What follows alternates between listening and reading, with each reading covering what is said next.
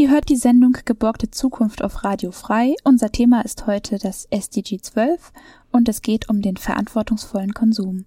Am Telefon begrüßen wir jetzt Annelie Evermann von READ, World Economy, Ecology and Development. Sie ist dort Referentin für Wirtschaft und Menschenrechte. Guten Tag. Guten Tag. Frau Evermann, was haben wir uns unter verantwortungsvollen Konsum Ihrer Meinung nach vorzustellen? Also dazu gehört eigentlich vor allem darüber nachzudenken, wie unsere Konsumgüter hergestellt wurden, also welche sozialen und Umweltauswirkungen damit verbunden sind und dann eben womöglich auch entsprechend zu handeln. Und warum sollten wir uns darum Gedanken machen? Also könnte mir eigentlich auch egal sein. Ja, also letztlich ist es ja einfach so, dass ähm, ein Großteil unserer Konsumgüter inzwischen in Niedriglohnländern produziert wird. Nehmen wir als zum Beispiel IT-Produkte, Handys, Computer, Tablets, die jetzt jeder von uns privat und auch beruflich nutzt. Da ist wirklich der gesamte Lebensweg äh, vom Abbau der Rohstoffe bis zur Fertigung, letztendlich auch zur Entsorgung, ähm, einfach von Menschenrechtsverletzungen und auch Umweltauswirkungen äh, geprägt. Und ähm, für mich gehört einfach zum politischen Handeln auch dazu, wie ich konsumiere, also wie ich ähm, da eben auch meinen Einfluss geltend mache. Das betrifft ja wahrscheinlich die Individuen, aber warum sollten auch Städte, Gemeinden, Behörden, Verwaltungen oder auch Unternehmen verantwortungsvoll einkaufen?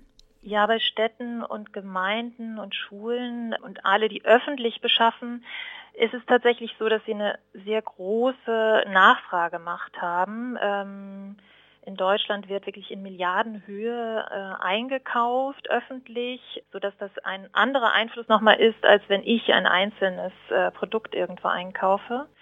Und sie haben auch langfristige Rahmenverträge. Das heißt, sie können über vier Jahre tatsächlich äh, mit den Unternehmen da auch ähm, auf soziale Kriterien hinwirken. Und gut, letztendlich haben sie, finde ich, auch eine Vorbildwirkung für uns einfachen Verbraucher und geben auch unsere Steuergelder aus, sodass ich da äh, die öffentliche Beschaffung wirklich auch in der Pflicht sehe.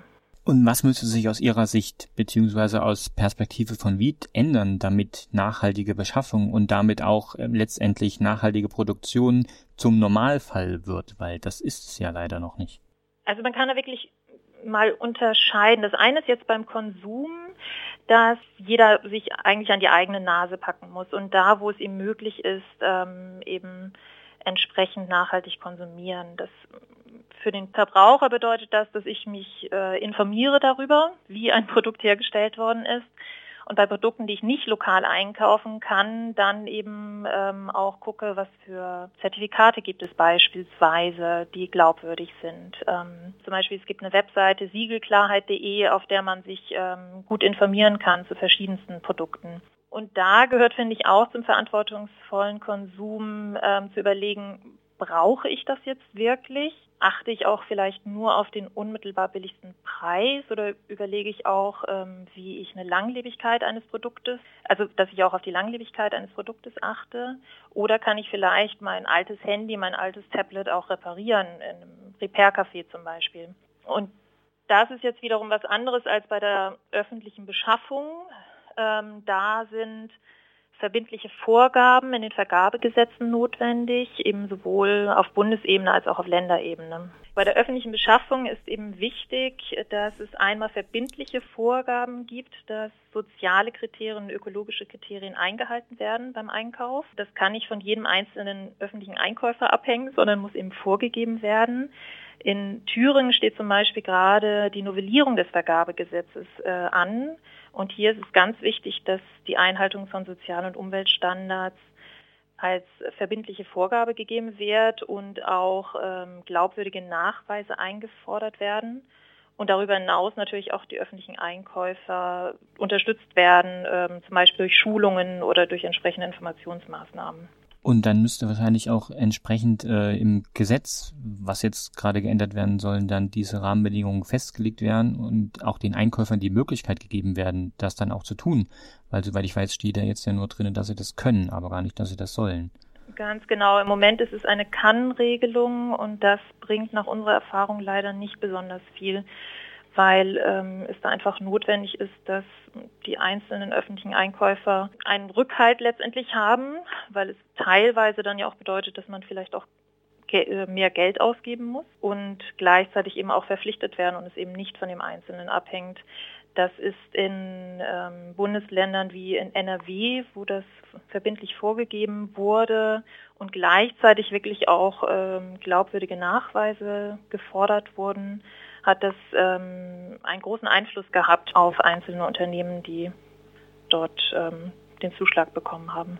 Was tun jetzt Sie als NGO, als WID, ähm, damit diese Politik auch umgesetzt wird und damit eben solche Gesetze in diese Richtung geändert werden? Sie sind ja Referentin für Wirtschaft und Menschenrechte. Was ist mhm. Ihre Aufgabe dabei? Ja, wir setzen uns zum einen gemeinsam mit anderen für entsprechende Gesetze ein. Also einmal für verbindliche Regelungen tatsächlich für Unternehmen, damit Unternehmen gesetzlich verpflichtet werden, sozial verantwortlich zu produzieren. Ähm, da gibt es auf äh, UN-Ebene verschiedene Initiativen, die von der Bundesregierung unserer Meinung nach nicht genügend unterstützt ähm, werden. Und darüber hinaus ähm, informieren wir breit über die Ursachen von globaler Armut und von Umweltproblemen und richten uns da eben sowohl an die Politik, an die Öffentlichkeit, äh, gehen in Schulen, beraten öffentliche Vergabestellen ähm, und, und führen auch Veranstaltungen durch. Wie kann denn von individueller Ebene etwas beigetragen werden? Also können zum Beispiel die Zuhörerinnen oder Zuhörer sich einbringen? Also der Druck auf Unternehmen und auf Politik ist natürlich äh, maßgeblich abhängig von kritischer Öffentlichkeit und das erreicht tatsächlich viel. Das merken wir sowohl äh, bei Gesetzesvorhaben als auch bei dem, wie Unternehmen ähm, bestimmte Sozialstandards oder Umweltstandards aufnehmen. Ähm, deswegen hilft es uns sehr, wenn bei unseren Kampagnen ähm, die Öffentlichkeit uns unterstützt und darüber informieren wir auch regelmäßig in unserem Newsletter, äh, wenn wieder Kampagnen anstehen oder einfach Unterschriften notwendig sind. Ähm, und genau, darüber hinaus, klar, im besten Fall äh, ist es natürlich, wenn man bei uns Mitglied wird, weil wir ein gemeinnütziger Verein sind und ähm, da auch davon abhängig sind, dass wir Mitglieder haben, die uns unterstützen, äh, sowohl finanziell als eben auch durch ehrenamtliche Arbeit. Ja, ähm, dann vielen Dank für das Gespräch.